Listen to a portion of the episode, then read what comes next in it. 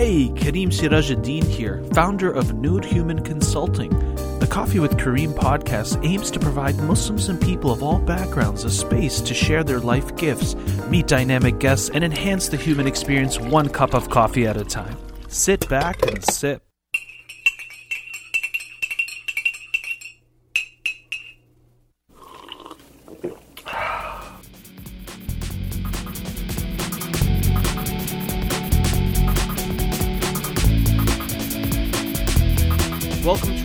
Episode of Coffee with Kareem. Today I have a very special guest, Sarvang Parikh. He is a licensed marriage and family therapist and received his master's in integral counseling from the California Institute of Integral Studies.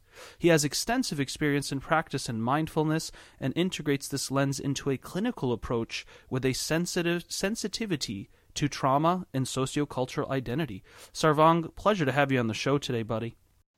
Hey, great to be here with you, Kareem. Excellent. So, Sarvang, I think you do a lot of really interesting work. I mean, we've known each other for, for many years. We met in grad school. We were in a men's group for several years. We've had a lot of personal journey and experiences together. Um, and I felt like you would be a great person to come on the show because, you know, I've always found you to be very um, sensitive to different cultures, worldviews. And I think we've always had some very interesting discussions. So I figured, hey, let's get on, let's have a cup of coffee I'm sure you're probably drinking tea. Um, uh, I'm drinking some chai, actually. All right. In honor of the occasion, yes. Excellent. Yeah, excellent. homemade. Good, good old homemade chai. I remember that. That was good stuff. Yeah. so, uh, why don't you tell us a bit more about your upbringing? Yes, uh, thanks, Kareem. Uh, my upbringing is as a Gujarati Hindu uh, man, and I, I, actually was born in India, uh, but I came to migrate to the States. I was born in Bombay, in Mumbai, India, and migrated out to the U.S. Uh, about age five and hopped around the nation doing a, a lot of migrant work with my parents. Uh, they were working in the motel industry and kind of just making connections. And I think they came in with about fifteen hundred dollars, and so wow. uh, grew up pretty, you know, um, uh, low low class there and working class. And finally, after a few stints, we living lived in Hayward California, up in Washington State, Iowa, Chicago. Uh, finally arrived in South Carolina, of all places, wow. and that's where I kind of call myself call home as a second place of home, at least. Extraordinary. And so, would you describe your family as you know faithful to a particular religion or worldview? And if so, what was that like for you? Yeah, uh, we're definitely. I was raised in a pretty traditional uh, Hindu home, uh, Gujarati Hindu home, and that means that my parents both, particularly my mom, uh, held uh, a pretty strong spiritual practice of prayer and chanting in the mornings and the evenings before uh, you know we went home, uh, went went to sleep, and we go to temple when we had a local temple access uh, pretty regularly. That was our community place to go weekly or every other every few weeks. We'd be there and meet together and uh, worship together in that faith. Now, you know, I grew up in a Muslim household, and um, uh, besides studying Hinduism and the different scriptures pertaining to Indian religion and philosophy, I think a lot of people are under false impressions of what traditional Hinduism is or the Vedic um, teachings are. And uh, I'd love for you to just, you know, maybe enlighten us a bit more about, you know, what what is really the core essential uh, theology of the Vedic tradition um, because I found that it had a lot of similarities and reflections to other uh, religions that talk about monotheism. Many people kind of just assume Hinduism is just this big polytheistic um, mishmash of different things. But I found, at least from my studies, that when you go deeper in, there is a supreme reality um, that is ultimately the core of, of these teachings. But maybe you can you can give us a quick uh, 101 on on at least the Vedic tradition yeah, it's a great way to uh, break that down, and I appreciate you using the Vedic term because that was a, a pre, uh, you know, the Indus Valley civilization. Vedic cosmology was really what was uh, no, what is known to us as Hinduism, and that wasn't really uh, conglomerated together uh, until after colonization. So I think a Vedic faith had a lot of earth-based practices. Um, actually, drew a lot from looking at the seasonal world here in Earth, as well as looking at stars and uh, deep planetary connections. And for me, um, that again, that word ultimate reality really resonates. I think there was this a very fundamental belief that it it's this dualistic uh, but paradoxically true place of having many different faiths, um, ideologies of not quite polytheistic, but uh, an understanding that uh, reality as we know it in divinity is spread out in a, many different facets of the worldview. And it's also under one ultimate reality, one supreme reality, which is also can be known as God, or it can be a, a, a plane of existence, which is unfathomable to most human minds. And there's a congruence in that being there present with the human heart, uh, kind of heart center, or the Atman, the soul place, that we have a personal tie to that ultimate reality, along with this kind of supreme reality that resonates and is sometimes called Brahman um, as a kind of a you know predecessor, the pre-movement of anything. And inside of all that, there are these various principles of pres- preservation, destruction, and cycles of large um, galactic time that are built into it. So understanding that chaos and order come into sequences and cycles, and that we are in actually many iterations of what our current worldview is, and it's pretty, you know, phenomenal to recognize that this faith that's so you know 5,000 years old really had this such a large breadth of understanding that really resonates a lot with quantum reality and understanding of larger systems mm. knowledge, which hadn't been able to be verified now until modern technology really has caught up to those types of things. Yeah. No, I mean it was it's really interesting how you broke that down and I love the um you know this idea of that first divine breath often known in in the Vedic tradition as om is that correct? Mm-hmm. And uh, yeah. in, Arabic, we say kun, and there's idea of you know the divine said be and it is kun fayakun, and there's also this idea of that first divine breath or vibration or word mm-hmm. spoken, and then comes from that all of existence. So you have this commonality, uh, and then also I, I don't know if this is accurate. I thought I wanted to ask you, but is there also this idea that there are 99 heads to the ego? in in the Vedic tradition, and that these uh, part of the spiritual transformative process of of this tradition is to cut these heads off or something like that. And the reason why I'm asking that is because I thought, well, that's interesting because in in Islam, the, Allah Subhanahu wa Taala, the Divine, has 99 names and attributes, and we're supposed to um, I thought that was an interesting kind of resonance that just like we have 99 heads of our ego that have to be destroyed, thus we replace with the, the facets or the reflections of the 99 names of the divine. And I'm wondering what your thoughts were about that and how it may connect to um, this worldview of the Vedic tradition. That's fascinating, actually. Um, I, I think, you know, what I'm familiar with is the sacred number of 108, which is in our Mala Rosary. Uh, often that's a, a number of, uh, for a sequence of prayers and recitations of anything. Typically, if you can get to 108 recitations of anything, whether it's breath or a mantra to use, that's a sacred number and how it connects with the cosmology. And then inside there, um, it's actually what I know of as the 10 heads, um, one of the personifications of kind of the antithetical to uh, God would be uh, Ravana, uh, who kind of represents, you know, in a Judeo Christian way, kind of uh, Lucifer, who himself is actually quite a learned mm. scholar um, and had deep, deep faith, but he misused that. And he was a he his he grew a lot of power, which grew his ego.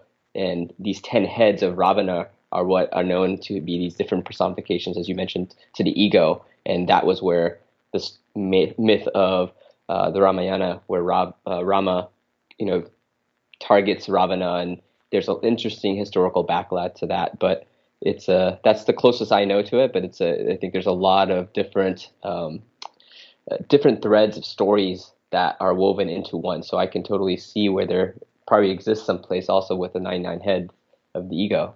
Makes a lot of sense. Right. Yeah. Yeah. And another way I kind of interpreted, um, at least my readings of how the Vedic tradition evolved into some of the uh, mythic or, or religious structures today you know is like okay well e- even in islam there's this idea of the the divine reality has these 99 facets uh, or or names and attributes and some mm-hmm. of them are similar to what you may call gods with a lowercase g in in some structures of Hinduism, like the destroyer, the creator, the what you know, the one who elevates, the one who lowers, the one who gives you know provision, the one who gives guidance, Mm-hmm. and so these are all the same attributes that you find in Islam too. So then I, I wondered, well, maybe you know all of these personifications over time, these mini gods were simply just personifications of the attributes of that ultimate supreme reality, and because obviously India is one of the most ancient civilizations on the planet, you know there was a lot of evolution that happened there. But I found, at least in my readings, when I went deeper in, there was a lot of what I would even call monotheism or monism that existed, you know, beyond all of these, um, you know, expressive structures of the ultimate reality that have now personified into what we would call polytheism, at least anthropologically speaking. Yeah, I mean, again, it's just that contra- it's that tension that exists within the subcontinent and anyone of uh, the Hindu faith that really, I think there is a. Everyone would say there's one God, right? And then there's also a complete truth and understanding that there's many pathways to get to that understanding of God. Mm-hmm. And so the Hinduism, as I've under, come to understand it, and I see it in practice, my parents and families, like they never they never discredit any other faith or any other way of seeing and perceiving reality and having God as a understanding and who that God is or naming of that God is unnecessarily you you know it, it's just a pathway to have come to one's own heart and understanding. And so um, you know to even me, I don't typically I have a always a hard definition of between polytheistic and monotheistic. It kind of exists simultaneously between both of those, and it really it's just a matter of interpretation on how scholars in the Western tradition might see it. Yeah, that's fascinating. And I mean, I, at least as a Muslim, I, I always, I mean, one of the things that Islam teaches us is that, you know, the Quran says every nation, every community and tribe has had a uh, divine communication right? Mm. that every no there was no place where humans did not get those divine text messages right? It's not like i think sometimes the judeo-christian worldview and and sometimes atheists often uh, attack it and being like you know what kind of a god would just fixate on like the middle east or whatever right? Like how come only these people got some sort of divine communication and nobody else did. But actually, Islam doesn't teach that. Islam says that, yes, there was a heavy focus on the Middle East, probably for practical geographic reasons, right? But that every nation and tribe, from the native Indians of the Americas to Persia, India, China, um, you know, Europe, you had divine communications and prophets, and perhaps that may suggest why you have, uh, if you really look at the core of a lot of these ancient religions and, and stories, there's so much commonality, right?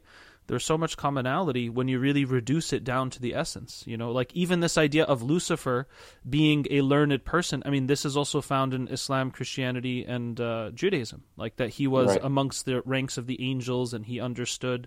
He was actually a servant of God, but then he rebelled and so on and so forth.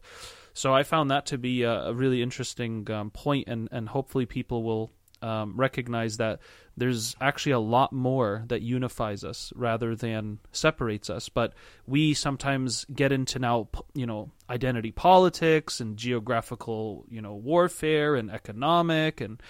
You know, I mean, it's it's kind of sad. So, Sarvang, tell tell me more, or tell us more about why you decided to study psychology and want to become a therapist. Um, you know, to be honest, I was, uh, you know, I was pretty troubled as a high school teen, uh, middle school teenager. Uh, partly because my brother, who was ten years my elder, uh, was diagnosed with schizophrenia uh, when I was eight years old, and so and he was eighteen. He went through a schizophrenic break, a pretty intense psychotic break that I got to see uh, firsthand a level of um, a type of suffering that I'd never encountered before, and you know, t- has been something that has left a last, lasting, a lasting impression on me and my family, and um, and seeing him kind of go through the mental health institution, being supported by it, but also being um, you know changed dramatically as a being within that, uh, kept me really connected to something that uh, I could not understand or fathom, but helped me stay connected to. I had this kind of built-in gravitation towards wanting to understand human psychology, wanting to be of some kind of support. I didn't know what that looked like, but Mm. I, I think later I realized I kind of just needed to figure out my stuff because the places that were broken and affected by the trauma of my brother were never really healed or addressed in my family system because of our cultural uh, distance from psychological understanding and services. It allowed me to kind of start working on that healing work, and at the same time, I recognized that there was a gift or benefit I had to others in understanding uh, their suffering and just being available and being able to be present to that. And that's led me to this path of deeper uh, study and inquiry into counseling and psychology. That's fascinating. That's fascinating. So I, I know that you've now also specialized in um, specifically working with trauma, correct? It, that's definitely one thing I, uh, I definitely focus on. Now, a lot of people are confused about this. They're not sure if it, you know, what is it, how is there a spectrum of trauma? You know, is there like a mild or lighter form of trauma all the way down to severe? Can you maybe give us a definition of what is trauma and what are some of the factors that indicate a traumatic event and perhaps a bit more about this severity scale? Yeah, it's a good way to look at it. There's, I think, there's a lot of uh, different perspectives and positions, but essentially, trauma is anything, uh, a distressing event that uh, really disrupts one's own coping, and so uh, one way to look at it is um, small t traumas that most all of us are undergoing and have undergone from uh, you know uh, emotional disturbances um, in our family and as children, time when you know we got bullied slightly by friends, um, to anything as we grow into adults, the stresses that we might feel might be classified as lower T traumas, and then we have the bigger T, T traumas, which are kind of uh, severe psychological and or physical events that have happened that really disrupt the ability of the mind body system to comprehend and react and respond appropriately to those conditions. So it might be a situation where we're held at gunpoint, uh, robbed, where we felt disempowered and were a- actually able to find any resolution. Um, we might have been uh, cut off from a place of feeling agents in our own uh, response to these types of events, or we were made to be helpless, uh, where someone uh, you know had power over us or situation had power over us. So it could be very situation and cultural. So the trauma of a nation when we have things that happen like in Vegas and the shootings, that is a, a traumatic event that affects you know countless people and a nation really because of the psychological harm that get, gets created, which in that moment we don't know how to respond as a community uh, or these wildfires that are raging here are an extreme trauma, trauma event that are uh, affecting thousands and thousands upon people and their connected communities who all will start to get take on a vicarious response to the level of um, disimpairment that that can create psychologically and physically. I think those things are really valu- valuable to note that it's not just a, a, mental, emotional process, but it's a very much a deeply embodied process that happens that disrupts one's physiological response.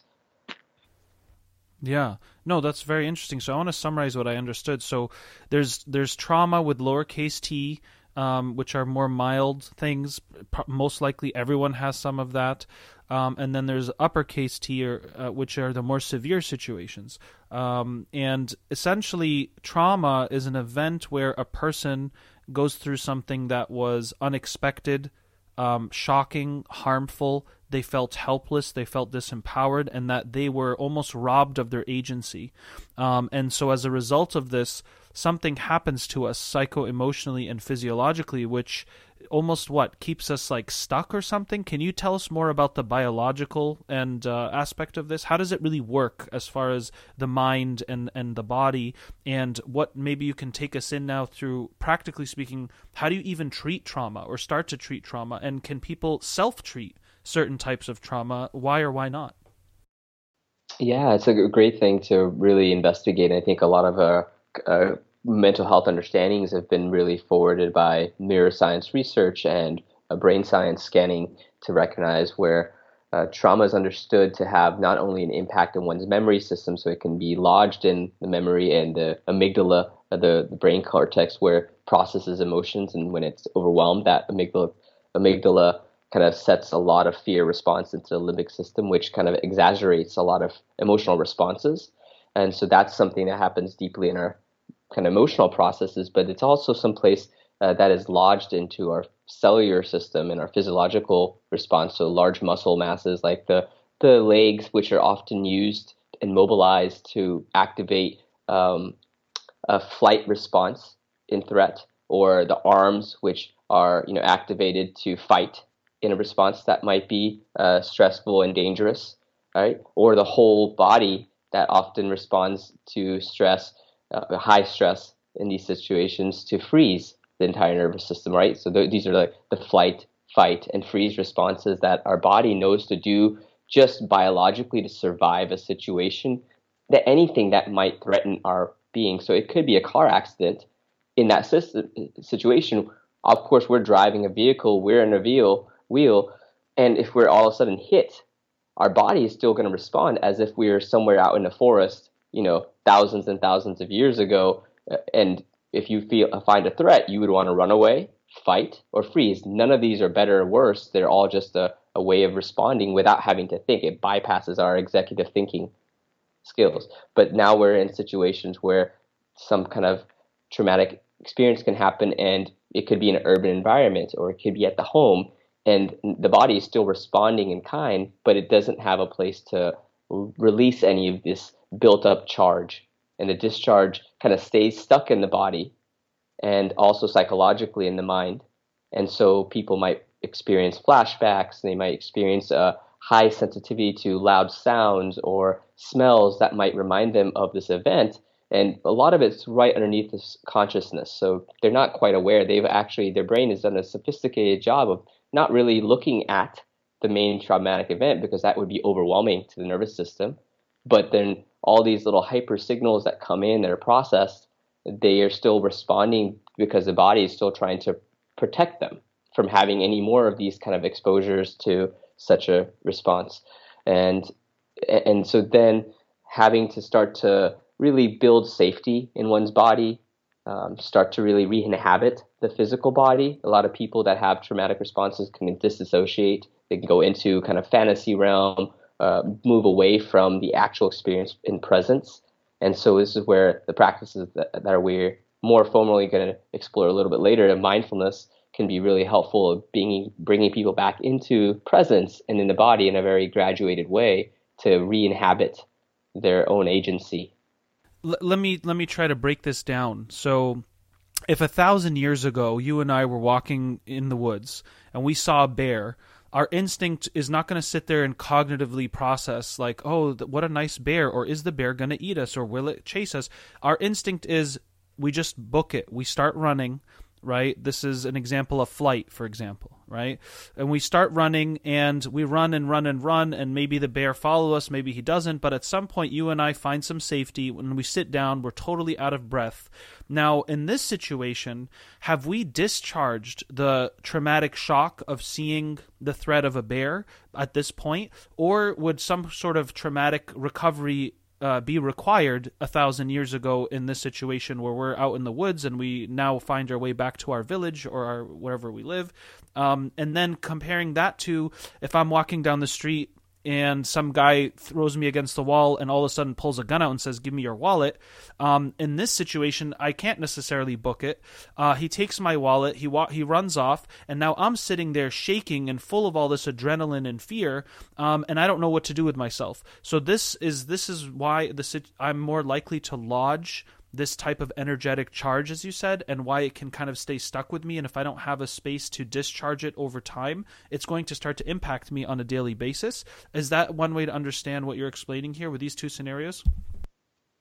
That's exactly that's perfectly well exa- uh, given example of, and that that experience of you know the idea of you kind of being stuck after the burglary or robbery and shaking we you know how often have we seen that something scary happens? We see in children often where there's something scary has happened they're just kind of frozen and wanting to shake and cry. And how often as parents or a adult might go and say hey it's going to be okay. You kind of hold them and say don't worry about it it's going to be all right. You kind of hold them still actually their physical body is already responding in a way that's trying to release the trauma, which would be the shaking and let them shake. And actually, a positive thing might be do, yeah, go ahead and, you know, let them go ahead and shake their legs, get it out. Because animals do this all the time. A deer that's frozen headlights will start to shake and then run away because they're discharging that energy. You don't have to worry about the emotional leftovers, but our cognitive executive function, our big, big forward thinking brain, uh, has a bit of a dilemma because it starts to keep us stuck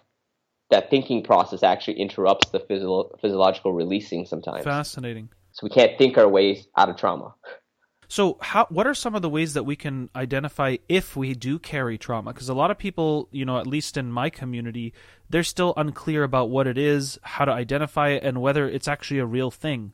Um, how what are some of the signposts of, of somebody knowing if they still they may be carrying trauma? And are there any types of methods? You said you know it's about releasing and discharging this energy through the body. So does that mean like if I go get a massage and take some deep breaths that I'm going to relieve my body of this trauma, or is there a specific type of method that has to help the release of this trauma? Because I know there's various approaches to this. There's various approaches, and I think you know yeah, I think there are a lot of uh, people's positions that might be in here, and you know, one way we can tell um, would be just to look at our own baseline emotional response to situations. Eh, do I find myself getting easily frustrated or overwhelmed?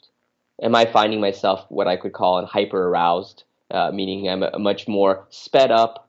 I'm kind of yes. Am I am I responding um, to situations in a way that's a bit more increasing my um, agitation or frustration? Am I more hypervigilant? Uh, am I tra- looking around my surroundings often? Am I easily overwhelmed? Um, am I, you know, these are hyper aroused states that we can look at. I'm having a hard time sleeping. My adrenals are kind of kind of have me amped up a bit more, almost like if I had coffee all the time. Slightly, that might be a way that we can perceive that level of hyper arousal. And then hypo arousal would be if we're finding ourselves, I'm kind of sleepy often or sedated. Um, I'm not able to think very clearly. I want to sleep more regularly. I, I sleep for long periods of time. Um, I might have intrusive thoughts as well. Um, might have nightmares that come in and wake up with a fright and sweat. Don't understand why fully. Um, again, my relationships, the loved ones or people I care about, you know, are often maybe some signs might be strained. I might be a little bit on my edge, easily stressed by them, um, snap a little bit more, or disconnect completely, want to be more introverted, avoid people altogether, social situations that in history before I thought I would find pleasure in, and now I kind of avoid those things and don't do anything that could be very pleasurable, and it might be hard to access feelings of pleasure or joy at all and anything that might bring any intense an intense sensation, even if it's a positive sensation, I might actually have a hard time and avoid those things. Those are all clear signs. Right. No, that's really helpful. So, it, can trauma actually produce a um, depression? Because that last point you mentioned of not being able to find joy in anything is that the same thing as as also being depressed, or somebody could just be have PTSD and they happen not to be able to find that joy as well or is there a distinguishing property there? So PTSD would be, you know, if I have all these symptoms and they lasted for a certain severity for over a few months, and there that, that that's a kind of acute uh, symptom that we might have to work with, might, which might include anxiety and depression. Now, after we've started to work with the PTSD, I'm able to talk about this event, and I'm still working with these signs of depression or signs of anxiety. Then there might be a different diagnostic uh, criteria that we might have to look at. Again, these are just kind of systems of, of looking at patterns that might be useful for people, not necessarily to say I'm stuck with this depression. It might be just something as a way to identify what I'm dealing with, so that someone's helping me, or if I'm helping myself, I can recognize what do I what are the set of or cluster of experiences that might best be understood. Cultural sensitivity therapy. What's that all about, and, and why is that important in diverse populations? Yeah, you know, so my experience uh, again as an Indian man has been, uh, you know, those that have been uh, clients that have been compelled to kind of come to come to me are often exploring issues of identity, and they don't. They might be um, a black man that's working in a nonprofit world that is predominated by a lot of white folks or people that don't look like him, and he's reading his own um, his he's had a lot of series of stressors and frustrations. And now, if he's working with any other clinician, they might just look at those set of situations independently. Uh, working with someone that has uh, this lens of cultural identity and not knowing that how that impacts people, we're lo- you know looking at larger systems of trauma, right? So oppression or race and uh, racism in a workplace can be built into that understanding. And so I'm recognizing, oh, as a black man in this day and age in U.S., he might have a particularly uh, set of experiences that have him targeted, feeling much more isolated. He might have a lot of stressors that I might otherwise not have to look at, right? And so I can just bring that knowledge and awareness into the room. So he's, I'm not looking at him having the issue. It's like, oh, this is an issue in our society, in the fabric of society. It, it might be an issue with his workplace. And now he has that understanding and he has someone that helps him hold that understanding. He's no longer seeing himself as a problem. It's like, oh, I'm setting, I'm dealing with these set of is, issues that I need to figure out how to work with. Does that make sense? I'm hearing you say that um, it has a lot to do with self awareness and also recognizing what are specific triggers or stressors in one's environment and seeing what are the most productive ways to influence the environment as well as um, shape one's own attitude towards oneself or what's surrounding them. At least that's my stab at it, but feel free to clarify. No, that's a great way to put it. Excellent. And um, uh, meditation, uh, mindfulness uh, meditation is one of your uh, practices as well, Sarvang. Can you tell us more about that? And perhaps is this one of the techniques that's used to help people with um, um, healing from trauma or coping from other um, aspects of, of one's life? Can you tell us more about the benefits of this? And is it something that anybody can do, or is it you know a religious thing, or you know tell us more about this idea of mindfulness and, and meditation? Yeah, so mindfulness as a way of uh, exploring uh, self awareness has been something that's been practiced within Buddhist uh, communities for a while, particularly uh, Theravadan Buddhism. And you know, it was not until the 1970s where this particular concept that was drawn from it of mindfulness was uh, lifted up. And Jon Kabat-Zinn, uh, who was working with cancer patients, actually uh, started to see the benefit of using mindfulness uh, as a way and approach uh, with cancer survivors or cancer patients rather. These are folks that are dealing with lots of suffering that normal uh, clinical interventions re- really doing much to help them feel better about their life. And so mindfulness is a way of helping one be present, uh, focusing on bodily sensations, being able to disidentify with the experience of the actual pain just by being present to the body and having a, a level of acceptance within that and kindness and curiosity to one's experience uh, allowed there to be a lot more change in these p- uh, patients' response and attitude towards their illness, which were terminal.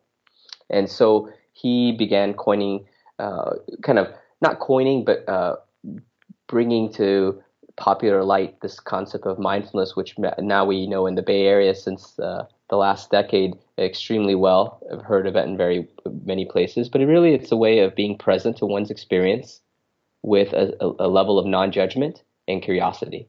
And anyone can do it. It's not necessarily at, at all tied to any form of faith or uh, religious thought of ideals or beliefs. Uh, there's a very secular way of looking at it as well. And um, it doesn't even have to be meditation. It's really something that can be brought into. There is meditation techniques in, inside of mindfulness that can be applied, but it's also a certain way of life or way, ethos you can say that can be really helpful, particularly with trauma or any identity oriented issues. Um, in general, stress, a way to respond to chronic stress. Mm-hmm. So, can you walk us through maybe three practical steps on how to actually achieve some form of meditative meditation? Like, if you were going to instruct me right now, give me the one on one. Um, how would you guide me through mindfulness and meditation? Yeah, so mindfulness meditation. Let's let's just do a little bit together, and maybe any listeners can also practice if they are safely uh, available to do so. And so, if they're not driving, yeah, don't do this if you're driving, but you can, but you can try this yeah. at home. And you That's can do it while you're driving. Just don't close your eyes doing it. okay. Yeah. So you you know just to be aware of the seat that you're sitting in, and you don't have to close your eyes for now, but just softening the gaze, letting the eyes kind of sit back a little bit into the eye socket, and we're just going to be present to our body's experience of weight and pressure. So feeling our sits bones, maybe if there's back support,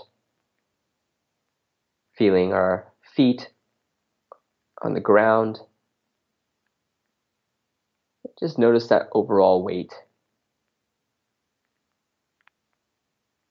And letting ourselves be more present with our breath. So, however, the breath is happening without needing to change it, we're just going to follow the inhale and follow the exhale. However, it is. And you might notice even bringing awareness to this breath, it starts to change slightly, and that's okay.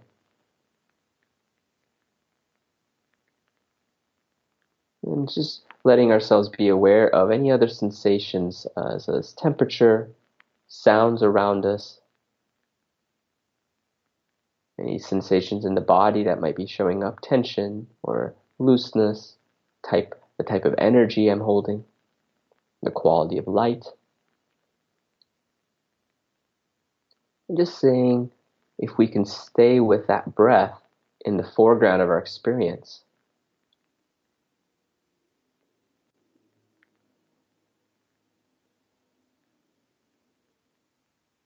And it's very normal for our mind to be thinking, planning, going to work, going to see what's after this, or is this working?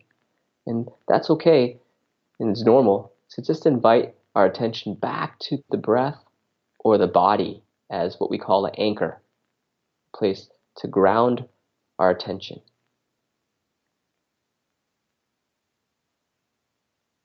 Even if it's a couple of breaths and we lose our concentration there, just bringing it back and the ability to kind of kindly bring our attention back as if it was a stray puppy that starts to go off the path. We don't want to kick it or, or yank it. We want to gently invite it back. That's the quality of non judgment and kindness that we want to approach with our own internal experience.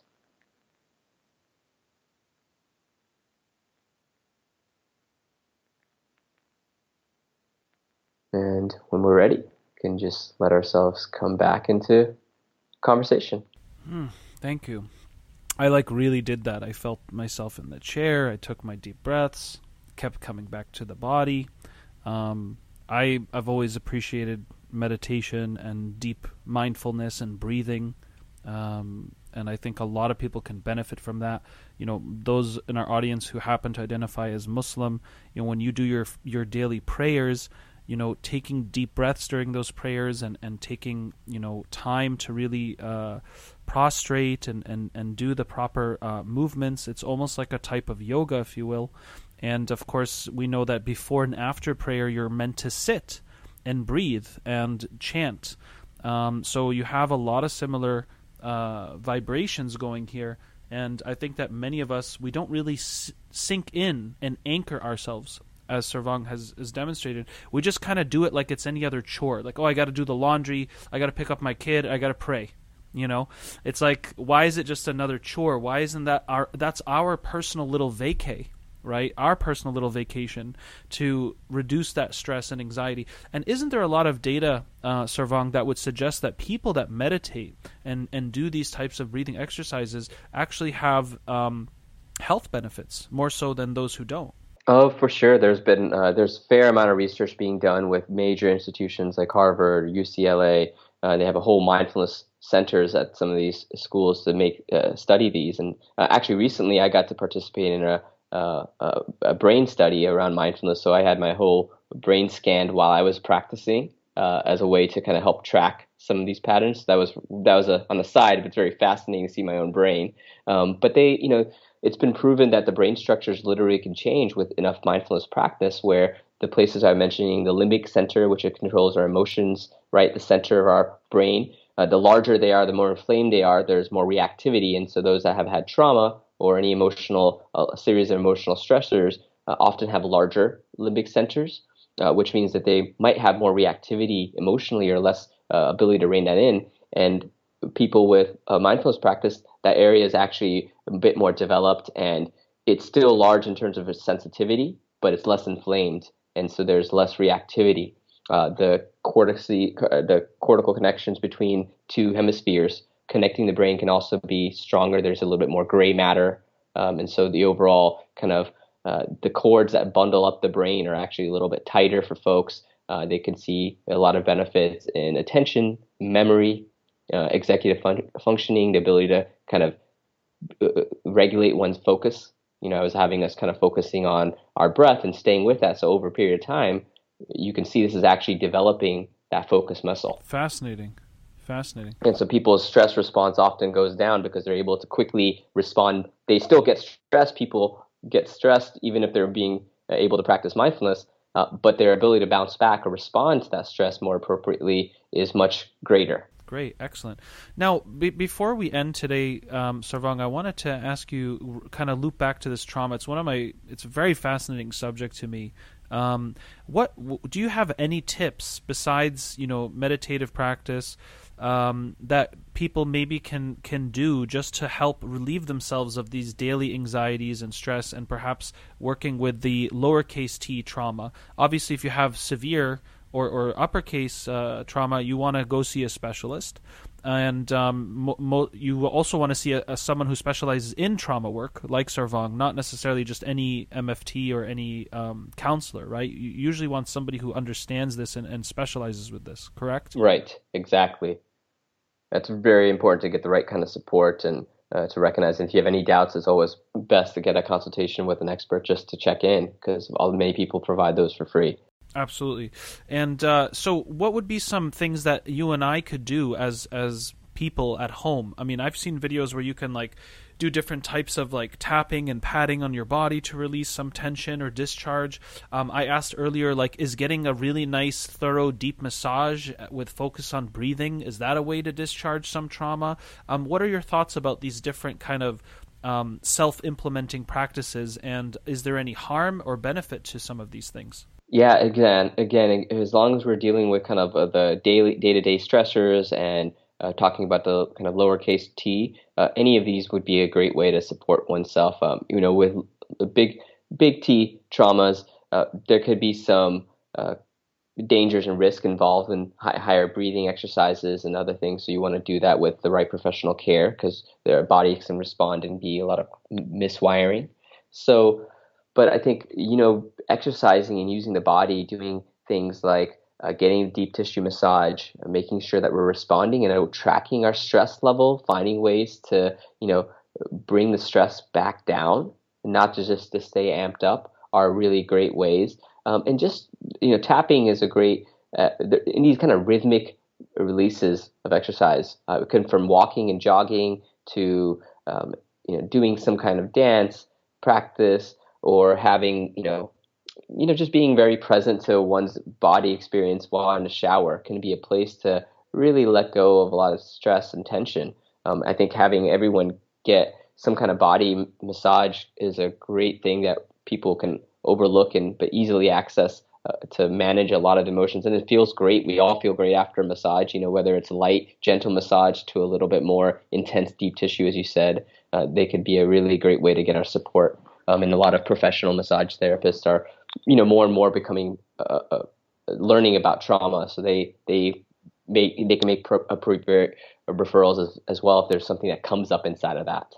Right. And and by the way, sometimes like even my wife and I and I know you you're familiar with these practices, uh, just like lie down on the floor, you know, lie on your belly, have your spouse or friend or family member just take their hands and gently press up and down your muscles going up and down your body, right? And then flip. And even just something as simple as light padding and leaning into your weight without actual massage, so to speak, that can cause so much relief for people and alleviation. I mean, something as simple as that, you can just do it at home. You don't have to spend money to go it's to so a massage true. therapist. I love how you also gave the idea of taking, um, you know, a nice bath or shower. I certainly like taking hot showers. I like to stretch in the shower. I find that I like get my muscles all elasticated before I start my day every morning. Um, of course, I, like I mentioned, the breathing and meditation, whether you're you know observing salah or not.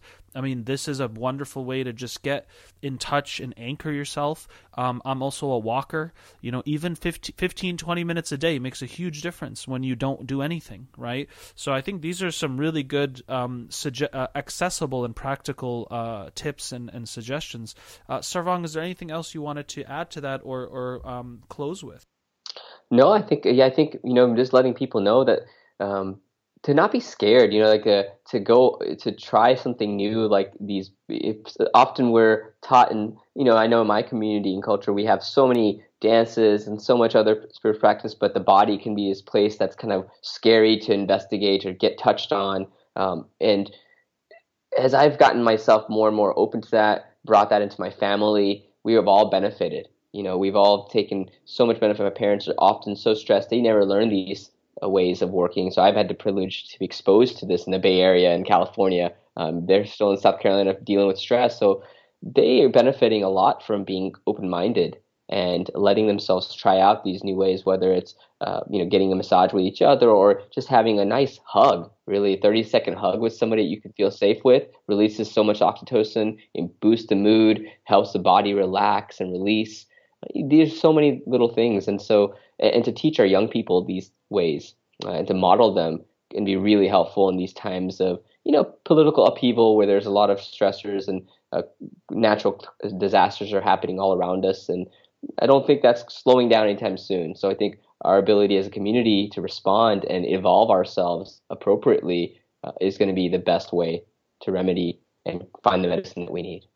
No, that's wonderful advice, and um, I I love that you brought that up, ladies and gentlemen, brothers and sisters. Please, I've seen this for years, and Sarvang has probably seen this too.